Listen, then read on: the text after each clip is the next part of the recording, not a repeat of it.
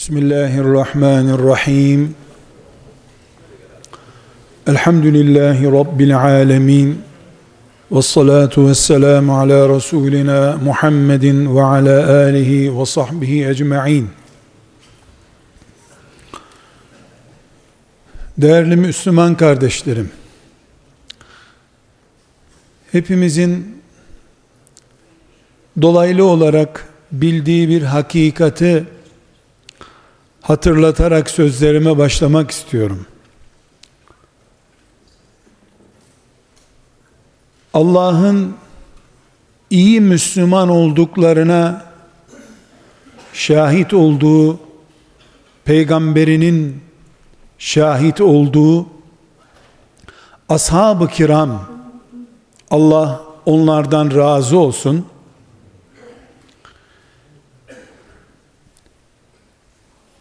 bugün bizim hoca efendi, alim, insan dediğimiz kimseler kadar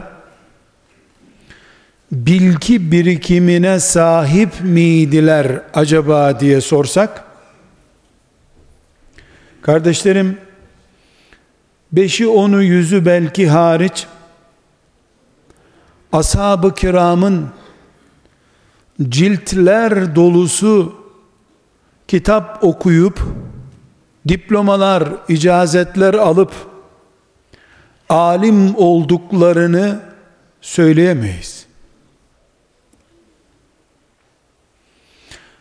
Aziz kardeşlerim, Uhud dağının eteklerinde o dağdan daha ağır yüreklerle "Buyur ya Resulallah" diyen adamlar, Kur'an'ın yarısını bile görmemişlerdi henüz. Çok daha açık, anlaşılır bir rakam vereyim. 10 binlerce sahabi şu Kur'an'ın radıyallahu anhum dediği, Allah onlardan razı olmuştur dediği insanlardan 10 binlercesi bizim çocuklarımızı yaz aylarında camiye gönderdiğimizde öğrendikleri hacimde bir bilgi sahibi de değildiler. Ama Adem aleyhisselamdan beri yeryüzünde yaratılmış bütün insanlardan, peygamberler hariç, daha iyi bir kulluk yaptılar Allah'a. Allah'ın peygamberler dışındaki en iyi kulları olarak Rablerine kavuştular. Kardeşlerim, tekrar ediyorum.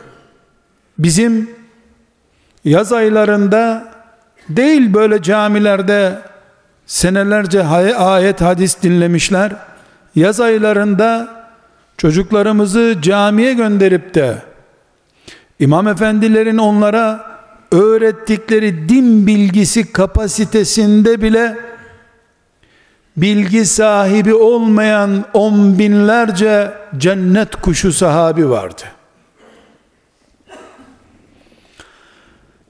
Herhangi bir sahabi, belki Ebu Bekir ile Ali radıyallahu anhuma istisna olabilir, günlerce, aylarca Peygamber aleyhisselamın yanında kalıp ondan özel ders görme fırsatı hiçbir zaman yakalayamadılar.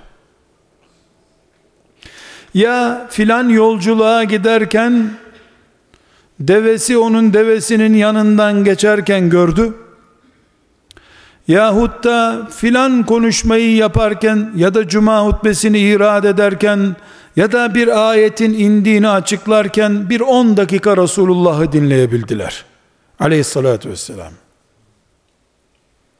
Onu merak edip iman etmek için gelenler de saatlerce onunla oturamadılar. Onu öldürmek için yola çıkıp da iman ederek geri dönenler bile saatlerce ikna turlarından sonra Müslüman olacak kadar onunla oturup kalkma fırsatı bulamadılar. Hanımları bile, annelerimiz bile günlerce baş başa kalma fırsatı bulamadılar onunla. Ama kardeşlerim, mümin kim sorusunun en berrak cevabı onlar. En iyi namazı kıldılar, en güzel orucu tuttular, en güzel şehadetlerle Allah'a kavuştular, infakın en cömertini yaptılar, hicretin en delikanlıcasını yaptılar. Allah deyince bütün göklere kanatlanıp uçacak kadar yürek ve heyecan doldular. Kur'an kitabımdır dediğinde onlardan herhangi biri sanki Kur'an sadece ona inmiş gibi Allah'ın kitabını sahiplendiler. Biz ise on binlerce çocuğumuzu hafız yetiştirdiğimiz halde, yüz binlerce gencimizi okullarımızda, medreselerimizde İslam bilgisiyle donattığımız halde o heyecanı sadece ashab-ı kiramın hayatını dinlerken anlayabiliyoruz. Eğer anlıyorsak. Burada kardeşlerim, herhalde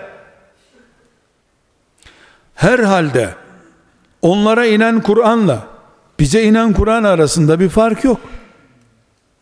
Peygamber aleyhisselamdan dinledikleri hadisleri biz de dinliyoruz. Ama bir farkımız var. Ne diyor sahabi? Nasılsın Sevban diye sorduğunda Efendimiz, İyiyim ya Resulallah diyor. Akşam eve gittim, sabaha kadar Rabbimle beraberdim, cennetlerdeydim, Rabbimin arşını seyrettim diyor. Sen ne dediğini duyuyor musun diyor Efendimiz sallallahu aleyhi ve sellem. Duyuyorum ya Resulallah. Sen mescitte anlattın ya arşı. Ben gittiğimde evde o arşa iman ederek sabaha kadar Rabbimin arşına bakar buldum kendimi diyor. Aziz kardeşlerim, sır burada. Mescide Resulullah'ı bir kere görebilir miyim diye gittiler aleyhissalatü vesselam. Bir cümle duyabilir miyim diye gittiler. Ama o cümleyi duymazsam ben öleceğim der gibi dinlediler onu. Vaaz dinlemek için değil, söylediğini hemen hayata geçirmek için. Boğuluyorum, tutun elimden diye bağıran birisine uzatılan bir eli tuttuğu gibi Resulullah'ın elinden tuttular sallallahu aleyhi ve sellem. Yaşlandığı için hacca gitmediler. Vurduk kırdık bir de Mekke'ye gidelim toparlayalım bu işleri diye gitmediler. Boğuluyorum cahiliyede, kurtarsın beni Resulullah diye tek bir söz dinlediler. Bir söz onları iman ettirdi.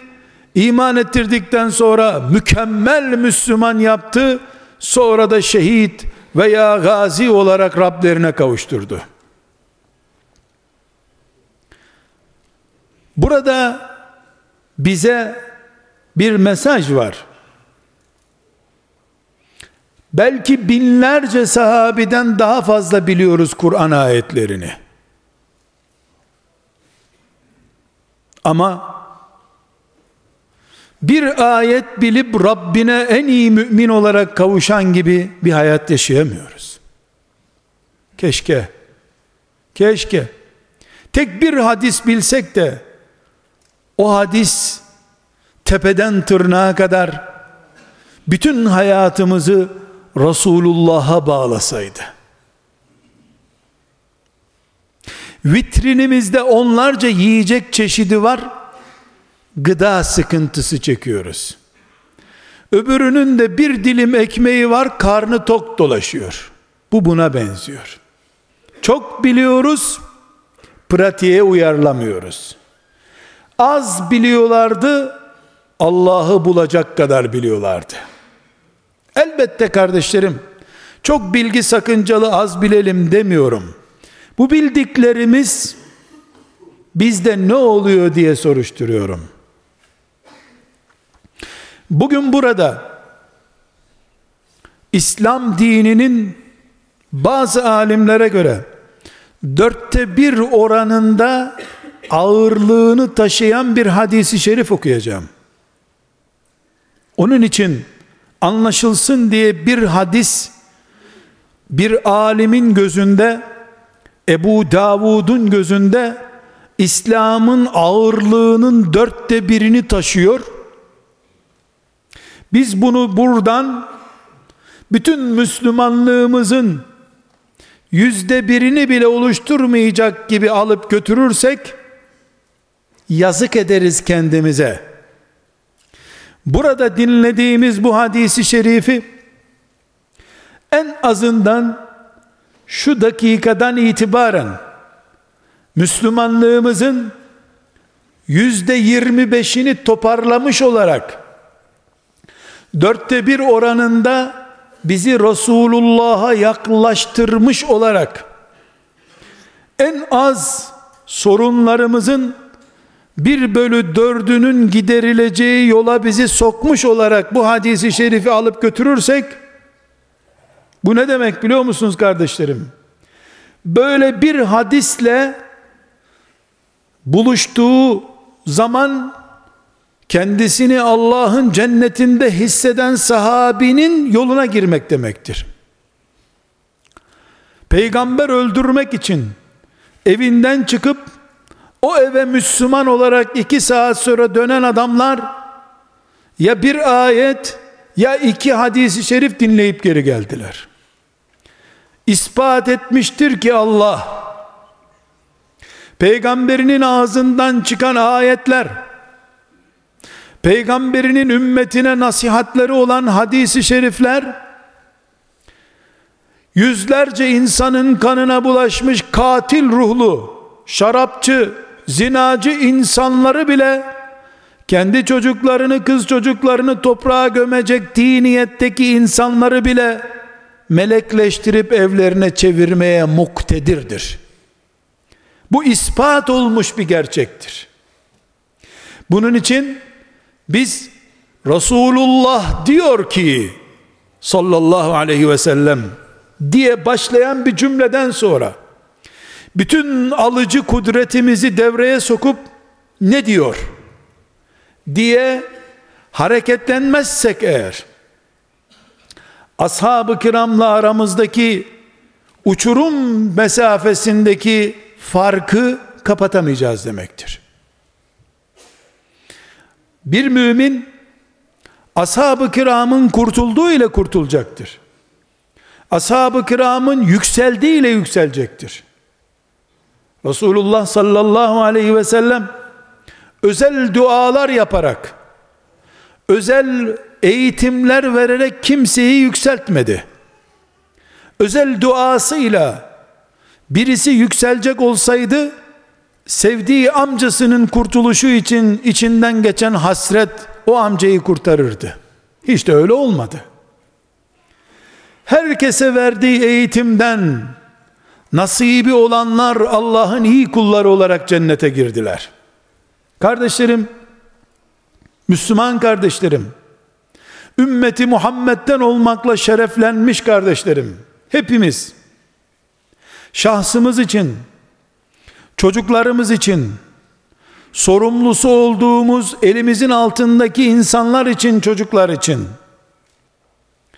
Resulullah eczanesinden aleyhissalatü vesselam alınmış ilaçları ne kadar kullanabildiğimizi ölçelim lütfen. Filan hadisi dinledikten sonra, filan ayeti dinledikten sonra filanca işi bırakmıştım ben diyene ne mutlu.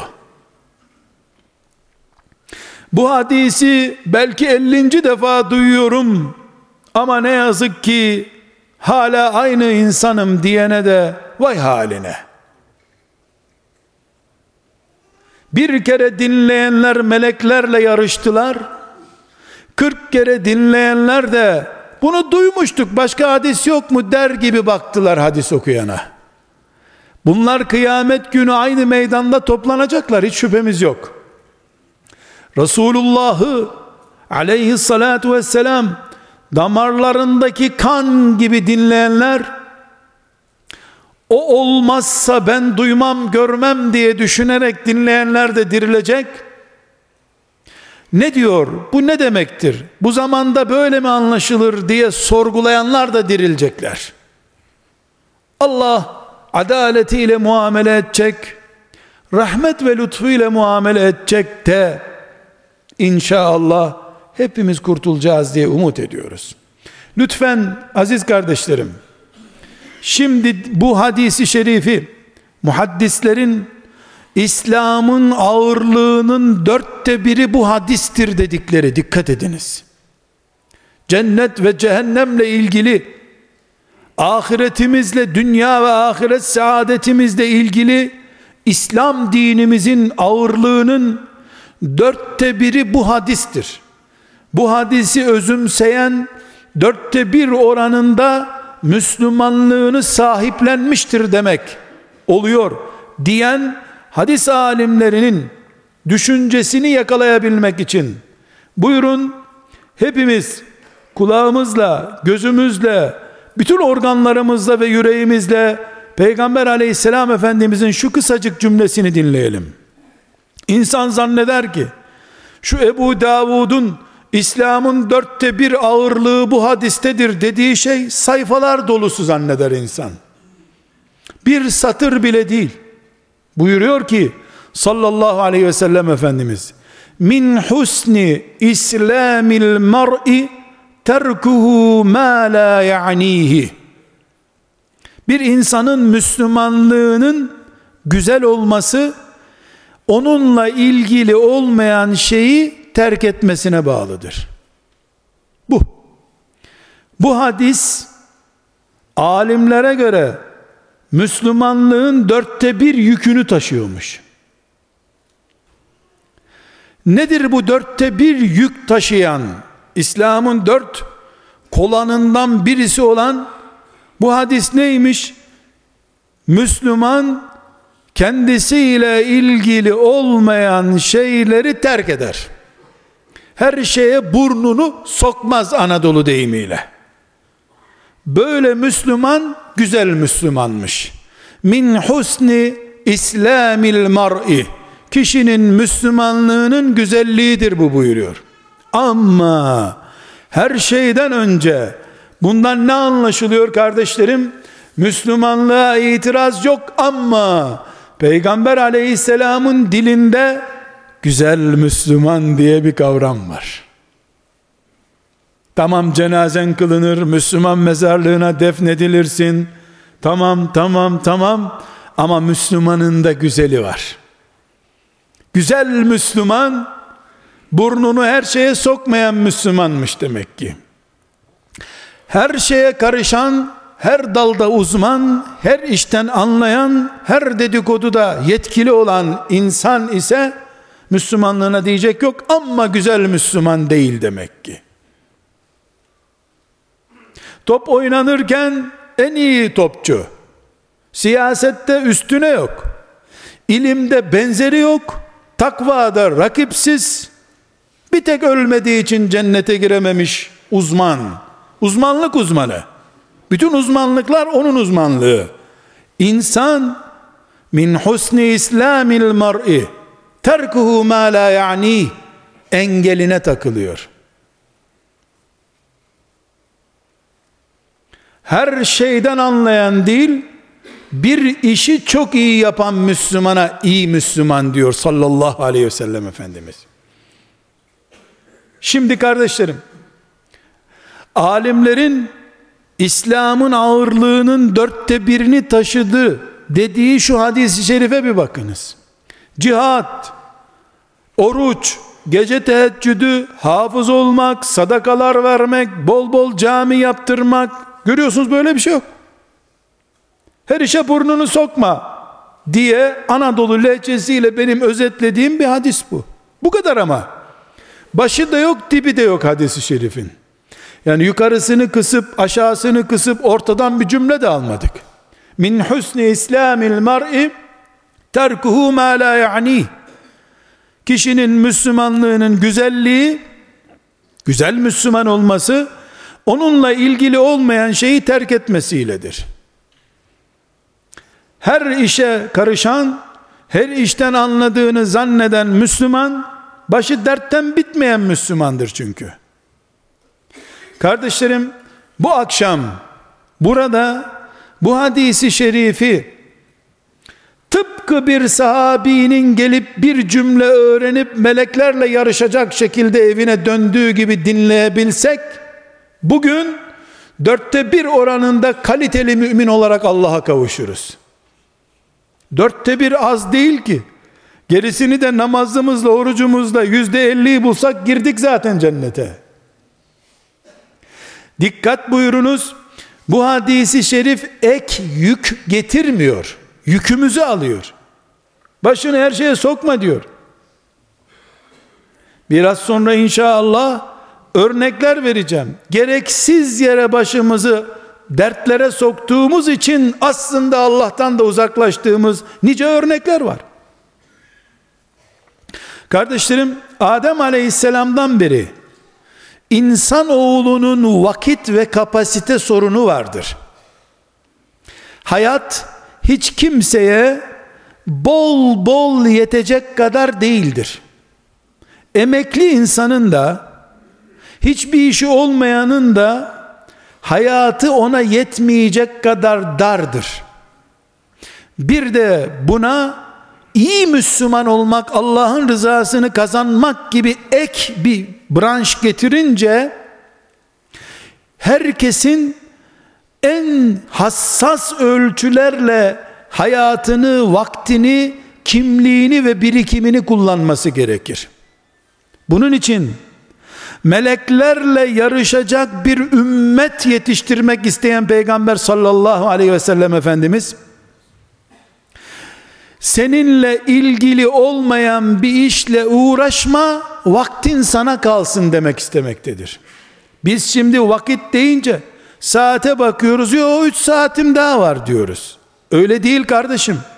Sadece 24 saatlik vakti konuşmuyoruz.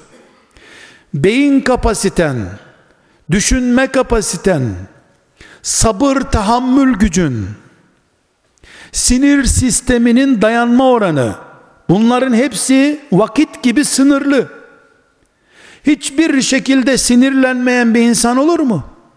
Yorulmayan beyin olur mu? Ne verirsen ver ezberliyor, kafada kalıyor, hiç doluluk oranı vermiyor. Bir beyin olur mu böyle? Hayır. Beyin sınırlı, kapasite sınırlı, kaslar sınırlı. Bu dünya hayatını yaşayan herkes sınırlı zaman, sınırlı imkan kullanıyor.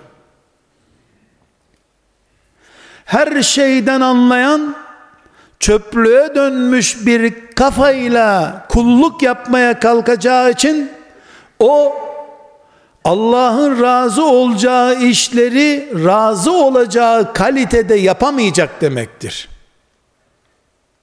Bunun için benimle ilgili olan ve olmayan diye gerek dünya hayatı açısından ve gerekse ibadetler açısından benimle ilgili olan ve olmayan diye iş ayrımı yapan, vaktinden, beyin gücünden, kas gücünden, dayanma gücünden, sabır oranından cennete gitmek için lazım olacak kadar stok biriktiriyor demektir. Akşama kadar orada burada insanların binbir işiyle uğraşan birisinin akşam kendi çocuklarıyla huzurlu bir saat geçirmeye vakti olmaması, tahammül edememesi kadar doğal bir sonuç var mı? Allah'ın birinci dereceden emaneti senin hanımın ve çocukların ve kocandı. Sen ise onun bunun dedikodusuyla kim doğurdu, niye doğurmadı? Kim kocasından ayrıldı, kim ayrılmadı? Kimin ne sorunu var, kimin ne sorunu yok? Dedikodu, gıybet veya siyaset veya ticaret, akşama kadar uğraş.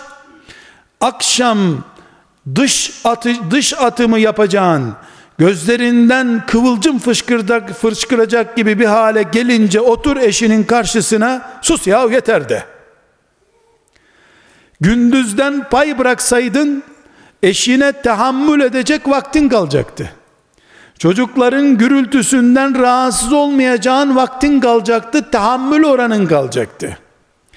Peygamber sallallahu aleyhi ve sellem Efendimiz bir kelime olsun, tek bir kelime olsun, daha iyisi olabilirdi şeklinde bir söz söylemez kardeşlerim. O en güzel sözleri en kısa şekilde beyan eden bir peygamberdir sallallahu aleyhi ve sellem. Bu hadisi şerif ümmeti Muhammed'in stresli yıllarında, keyifli yıllarında, fakirliğinde ve zenginliğinde Allah'ı arayanlar açısından 1/4 oranında eğitim malzemesidir. Aksi takdirde bu dünyada hiç kimse eşine sabretme vakti bulamayacaktır. Herkesin çocuğunun saçını okşarsın, kendi çocuğunu da saçından tutup kaldırırsın sinirlendiğin için. Vakıftaki caminin önündeki merhametli adam, neredesin sen? Neredesin? Dünya yetimlerine ağlama edebiyatı yapacak yerde senelerdir sen sağ olduğun halde yetim ruhlu yaşayan çocuğunla ilgilenseydin biraz. Ama vaktin yok ki, tahammülün yok ki. Ev sobası sokağı ısıtmak için kullanılıyor. Böyle çarpık bir ısıtma sistemi olmaz. Aziz kardeşlerim, Peygamberimiz hayatımızı düzene koymak için vardır. Bize cennete giden yolları gösteriyor. Ancak bu yollar dünyadadır.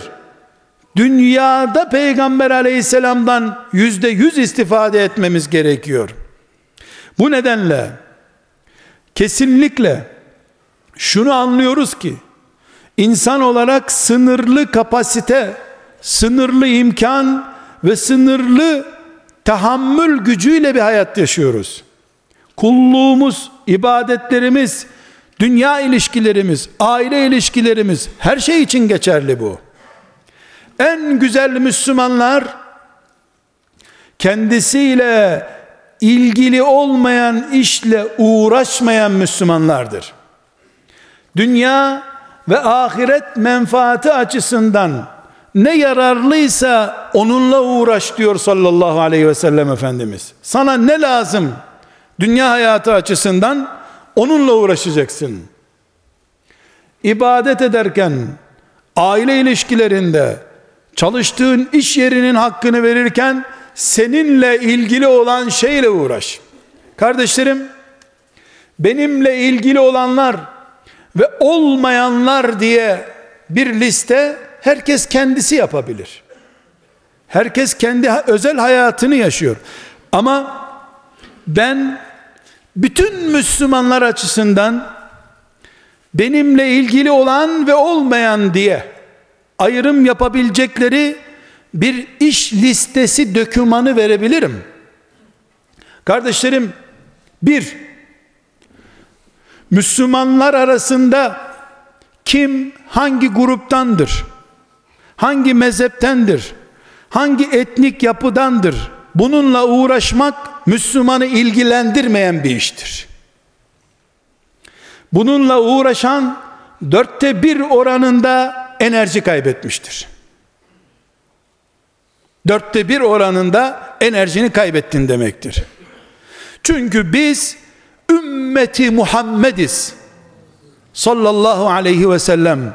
Ümmeti Muhammed'in içinde bir parça ümmet değildir. Kabe'nin herhangi bir taşı değerlidir ama Kabe değildir. O taşların bütününden Kabe ortaya çıkar. Ümmeti Muhammed bir insanın etrafında veya belli bir ilkelerin etrafında toplanmış 3 kişi 5 kişi değildir. Kur'an etrafında toplanmış La ilahe illallah Muhammedur Resulullah diyen insanlar topluluğudur. Gaye budur, hedef budur. Bunun için bu dünyada varız biz. İmtihanımız da budur. Bu sebeple bunun alt parçalarından biriyle uğraştığın zaman seninle ilgili olmayan şeyle uğraşmış olursun. Şeytan sana maşallah maşallah bizim dergiyi ne kadar sattırmışsın sen, abone yaptırmışsın, tamam tamam senin işin der. Allah ise senden kıyamete kadar baki Kur'an ve Peygamber Aleyhisselam'ın etrafındaki döndüğün ekseni, peygamber olan davanın etrafındaki döndüğün tur sayısına bakacak. Demek ki benimle ilgili olmayan bir numaralı konu Resulullah dışındaki sallallahu aleyhi ve sellem kelime-i tevhid dışındaki ayrım ve ayrıklarla vakit geçirmemdir. Filancanın mezhebi, filancanın etnik yapısı, filancanın şu görüşleri, hiç kimse Resulullah dışında aleyhissalatu vesselam ve onun ashabının bütünü ele alındığında, ashabı dışında hiç kimse uğrunda sabahlara kadar uykusuz kalınmaya değer biri olamaz bu dünyada. Biz ümmeti Muhammediz. Bizim kalitemiz, insanlığın son gemisi olan bu ümmetin kalitesi başka bir ismin etrafında olduğumuz zaman erir gider. Vakit zayiatıdır. Kaslarımızı boşuna yorarız ve birbirimizi üzdüğümüz sonuçlara ulaşacağımız için de Allah'ın gazabıyla sabahlarız. 1. 2. Müslüman öbür Müslümanın özel hayatıyla ilgilendiğinde kendisiyle ilgili olmayan bir şeyle uğraşmış olur. Böylece de güzel Müslümanlık kapasitesini kaybeder. Evet, eve geldiğinde filanca karısını dövmüş der, mutlu bir basın haberi verir. Vay nasıl dövmüş, niye dövmüş, haklı mıymış, haksız mıymış, o geceyi harap eder. Şeytan onları alkışlar, o da mutlu olur.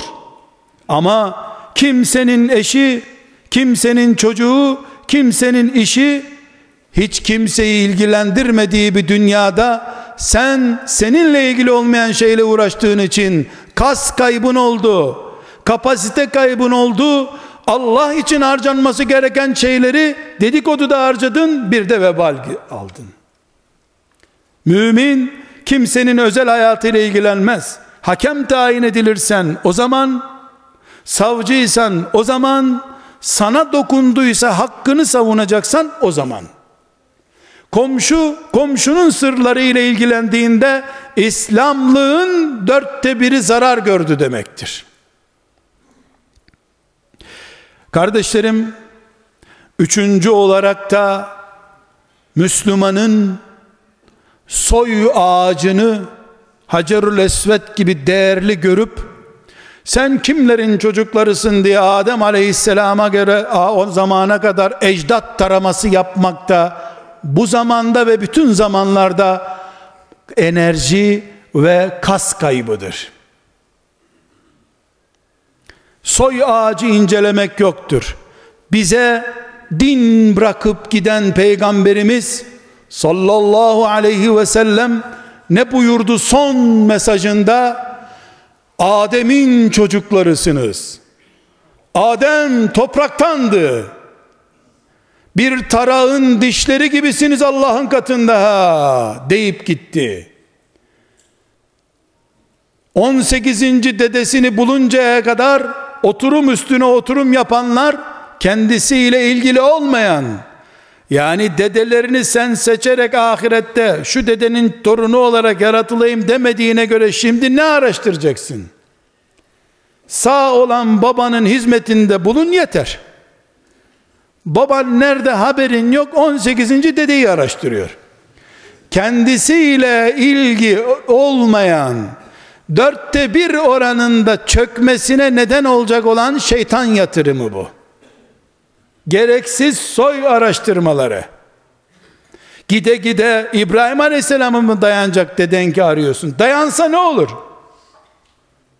Ebu Leheb'in dayandı İbrahim Aleyhisselam'a soyu, ne oldu? Biz ümmeti Muhammediz. Sıradan iş yapamayız. Kardeşlerim, 4. olarak da 1/4 oranında çökme nedenlerimizden ve güzel Müslüman olma fırsatını kaçırmamızdan söz ediyoruz. 4. neden de geçmişin kapanması gereken dosyalarıyla meşgul olmak, buna günahlar da dahil. Geçmişte pazarlık yapmayı unuttuğu için 25 kuruş pahalı almış. Üzerinden 25 sene geçmiş, askerlik hatırası gibi tekrar ediyor hala. Delikanlıyken başka bir delikanlıya yumuş filan, günaha bulaşmış. Büyük Çanakkale yiğitliği gibi onu da anlatıyor. Halbuki Allah kapat diyor.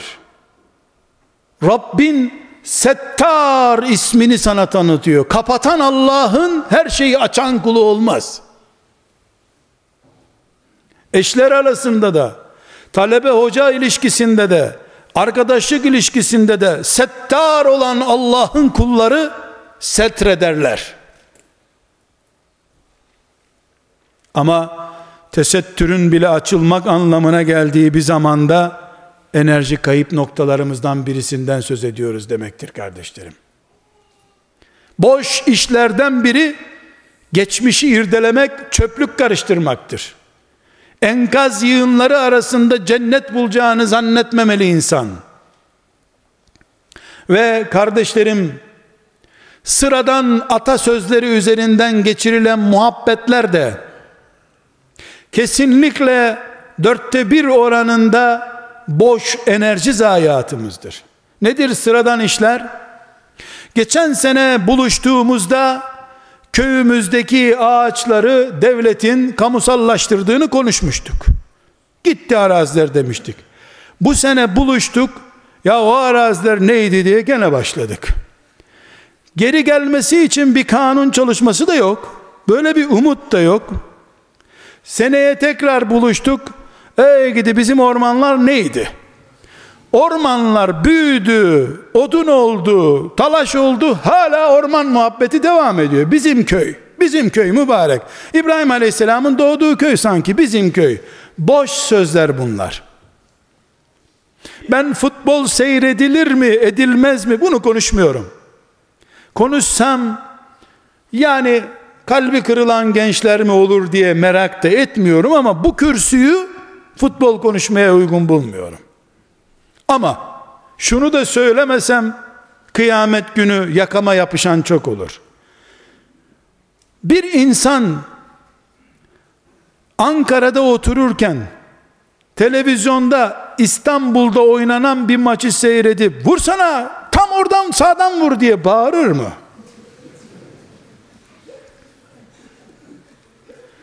Veya atılmış bir golün üzerinden lig bitmiş, şampiyon olmuş, her şey olmuş, hala o gol bizim evde atılıp duruyor her akşam. Bu ümmet Uhud eteklerinde bir hadis dinlediği için meleklerle boy ölçüştüren Hamzaların devamı bir ümmet olma iddiasında zorlanacak kardeşlerim.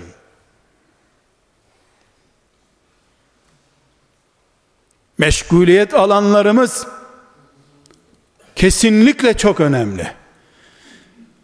Nasıl eğitimciler, psikologlar, pedagoglar önlerine bir hasta geldiğinde çay içer misin diye başlıyorlar. O da bakıyor ki doktor moktor ama çay ısmarlıyor. Tabii içeriz abi diyor. Ona bir çay getiriyor. Diye başlıyor. Kocasının, babasının, karısının, öğretmeninin bir senedir söktüremediği dişlerini tek tek söküyor. Velisini de çağırıyor. Bunun böyle sorunları var diyor. Ya nasıl konuşturdun sen bunu diyor. Şeytan da kardeşlerim önümüze böyle şeyleri koyuyor, bülbül gibi söktürüyor bizi. Müslümanlığın kalitesinin 1/4'ünü heba edip gidiyoruz boş şeyler uğruna. Evet, ben böyle anlatınca güldürüyorum. Allah ağlatmasın bizi ama korkarım gülünecek halimize gülüyoruz kardeşlerim. Ve 6. noktamız, Müslüman ev mahremiyeti sahibi insandır. Kitabımız, Kur'an'ımız, doğurduğumuz ve doğumlarının büyük oranda altyapısını oluşturan yatak odalarına bile belli vakitlerde girmesin çocuklar Allah buyuruyor. Müslümanın evi dışarıya karşı mahrem, evin içindekilere karşı da mahrem alanlar var. Kaynanalar, kaynatalar, görümceler, teyzeler, abiler, kayınlar, kayınçolar girdikleri evde tuvaleti ve banyoyu dikizlemekten haya ettikleri gibi aile içinde olup bitenleri dinlemekten ve konuşmaktan da Allah'tan utanmalıdırlar. Eve gelen akrabalardan dolayı evine fitne ve fesat girmiş bir Müslümanla kıyamet günü karşılaşmak, yapılan haçları, tutulan oruçları ona vermekle sonuçlanabilir kardeşlerim. Güzel Müslüman, kaliteli Müslüman, ahiret derdiyle meşgul insandır. Bir evin mahremiyetiyle kendi oğlunun evi de olsa, kendi kızının evi de olsa, gelininin evi de olsa, başkasının yatak odası diye bir odanın bulunduğu bir evin mahrem alanına girmek bu ümmetin insanların işi değil kardeşlerim. Asla değil. Ve bunu bize sallallahu aleyhi ve sellem Efendimiz İslamlığımızın 1/4 oranında varlığı veya yokluğu çapında ders olarak öğretip gitmiştir. Ve 7. maddemiz kardeşlerim, malayani dediğimiz, seni beni ilgilendirmeyen, onu ilgilendirmeyen, ömrümüzü çürüten, kas gevşekliğine neden olan, uykusuz bırakan, gerginleden, sabır gücümüzü azaltan sıkıntılarımızdan 7.'si ne biliyor musunuz? 20 sene Mekke'de Ebu Hureyre'den ders okusaydın bile anlamayacağın çaptaki derin ilmi meselelerle meşgul olman. Nerenin müftüsüsün beyefendi? Hiçbir şey. Cuma'ya zor gidiyor. Ne yapıyorsun şimdi? Televizyon seyrediyor. Konuştuğu meselelere bakıyorsun. Ashab-ı kiram bir araya gelseler anlamaz o meseleyi. Din meselesi. O caiz mi, bu haram mı? Bu tuzak değil nedir kardeşlerim? Abdullah İbni Mes'ud sahabeden birisi. Onu görenlerde tabi olması gerekiyor. Onu görenlerin bulunduğu bir mecliste böyle ilmi şeylerin konuşulduğunu, dine dair hassas konuların konuşulduğunu görmüş de demiş ki, bakın demiş, Ömer'in zamanında böyle şeyler konuşulsa Ömer ashabı Bedri toplardı ne cevap vereceğim diye. Siz maşallah her cevabı veriyorsunuz. Her şeyden anlıyor. Müfessir mi müfessir? Fıkıh zaten uzmanlık alanı. Hadis, her türlü uydurma hakkı var. Kelam ilmi hakkında bile konuşabiliyor.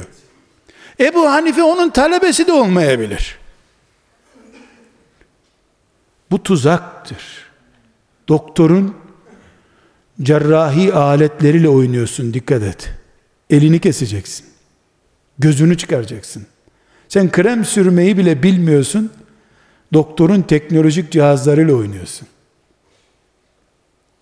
Kaç yıl medreselerde eskidin. Yahu konuştuğun kitap Allah'ın kitabı be. Bana göre diye başladığında 30 tane tefsir yazmış bir adama benziyor. Öyle cüretli konuşuyor ki. Tefsirlere bunun elinden çıkmış zannediyorsun. Kardeşlerim, biz şeytanı kazma ile bizi caminin kapısında bekleyecek zannediyoruz. Elinde musafla bekliyor olabilir, dikkat edelim. 1/4 musafla çökertir bizi. Bana göre dersin, ancak Allah'ın ve peygamberinin konuşacağı bir şeyde ölüp gidersin. Bu meseleyi sen burada okuyorsun. Bu tefsir konusunu okuyorsun. 20 sene daha ömrün olsa, 50 sene daha ömrün olsa lazım mı sana bu? Uygulayacak bir alanın var mı? Yok. Ali ile Muaviye niye kavga ettiler? Sen abinle niye konuşmuyorsun 15 senedir? Onu konuştuk mu seninle? Senin apartmanında kaç mümin birbiriyle konuşmuyor, ilgilendi mi alt kattakilerle de? 1400 sene öncesine gittin. Bir faydası var mı sana? Şeytanı mutlu etmekten başka? Yok. Senin peygamberin ne diyor? Şeytandan, düşmandan Allah'a sığınır gibi ne diyor? Rabbim, bana faydalı olmayacak ilimden sana sığınırım diyor. Bakınız, şeytandan Allah'a sığınır gibi faydası olmayacak ilimden sana sığınırım diyor. Şu çok bildiğini zannetmek var ya, o zan iblis denen mel'unu başımıza bela etti işte. Çok bildiğini zannetti. Ateş toprağı yakar diye bir mantık üretti. O kafayla hala gidiyor. Ateş oldu gitti öyle. Faydalı bir şeyle meşgul olmak lazım. Kardeşlerim, bir örnek vermek istiyorum. Efendimiz sallallahu aleyhi ve sellemin sabit, hiç tereddüt edilmeyecek hadisi şerifleri var. Mehdi aleyhisselam diye biri gelecek. Buna inanmamak tehlikeli. Ama tek bir hadisi yoktur. Mekke tarafından gelecek, kuzeyden gelecek, gidin orada bekleyin diye bir hadis yoktur. Nasıl sabahleyin güneş doğacak dedi, güneş doğuyor, biz de namazımızı kılıyoruz doğarsa, doğmayınca da kılmıyoruz namazımızı. Mehdi'ye inanmak var, Mehdi enstitüsü kurup araştırmak yok arkadaşlar.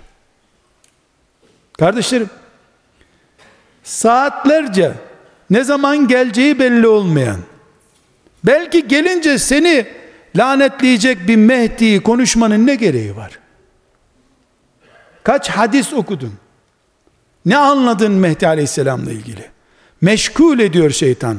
Şu namazda sehiv secdesi nasıl yapılıyor deyince akan sular duruyor. Hiç sehiv secdesi yapması gerekmemiş hayatta mübareğin. Hep namazları düzgün.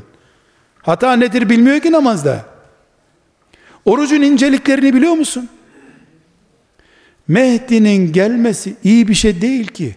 Demek ki Müslümanlar ancak göklerden biri destekli geldiği zaman durumları düzelecek hale gelmişler demektir Mehdi. Mehdi bunu gösteriyor aleyhisselam. Mehdi gelmeden onun gelmesine gerek bırakmayacak kadar Allah için sa'yu gayret etmektir bu ümmetin görevi. Mehdicilik yoktur. Bununla niye meşgul olalım ki biz? Peki soru, Sırat Köprüsü asmalı köprü mü olacak? Nasıl olacak sizce? Bunu konuşur mu mümin ya? Mizan olacak, Allah amellerimizi tartacak. Dijital mi acaba? Böyle şeyleri diline alan mümin utanmayacak mı kıyamet günü Allah'tan? Ahiretin ağırlığı, azameti, ürkütücülüğü, Peygamber aleyhisselam Efendimizin uykularını kaçırdı, ashab-ı kiramın uykularını kaçırdı, bizde çay içerken muhabbet konusu olur mu hiç? İşte kardeşlerim, İslam'ımızın 1/4'ünün nereye gittiğini lütfen görünüz. Gereksiz yere. Bir gereksiz alan daha açayım. Müslümanlar peygamberlerinin varisleri olan alimleri kiloya göre tartarlar mı Allah aşkına ya? Sen buyur alimlerden ol deyince ben daha estağfurullah biz kim ilim kim diyorsun. Ama alim dövüşü yaptırıyorsun. Filancaya kutup dedin. Filancaya yan kutup dedin. Filancaya Kabe dedin. Filan nereden verdin bu payeleri? Allah'tan başkasının bilmesi mümkün değil ki kimin ne olduğunu. Boş işler. Alimlerin, Allah dostlarının dediğini yapsan ne dövüştürüyorsun bunları? Kardeşlerim, ümmeti Muhammed'e kaplan sürüsü gibi çullandı bütün insanlık. Ümmet 3 tane alimi varsa onların etrafında toplanacak. O alim kime bağlı, bu alim kime bağlı, o alimin geçmişinde ne var, geçen gün o alim şunu yaptı mı diye peşinden gideceği adamların her türlü konuşulmaması gereken insani eksikliklerini konuşursa bir Müslüman toplum kimin peşinden gidecek? Biz zannediyoruz ki şeytan kura numarasıyla, kimlik numarasına göre filan numara gelsin, filan numara gelsin demiyor ki.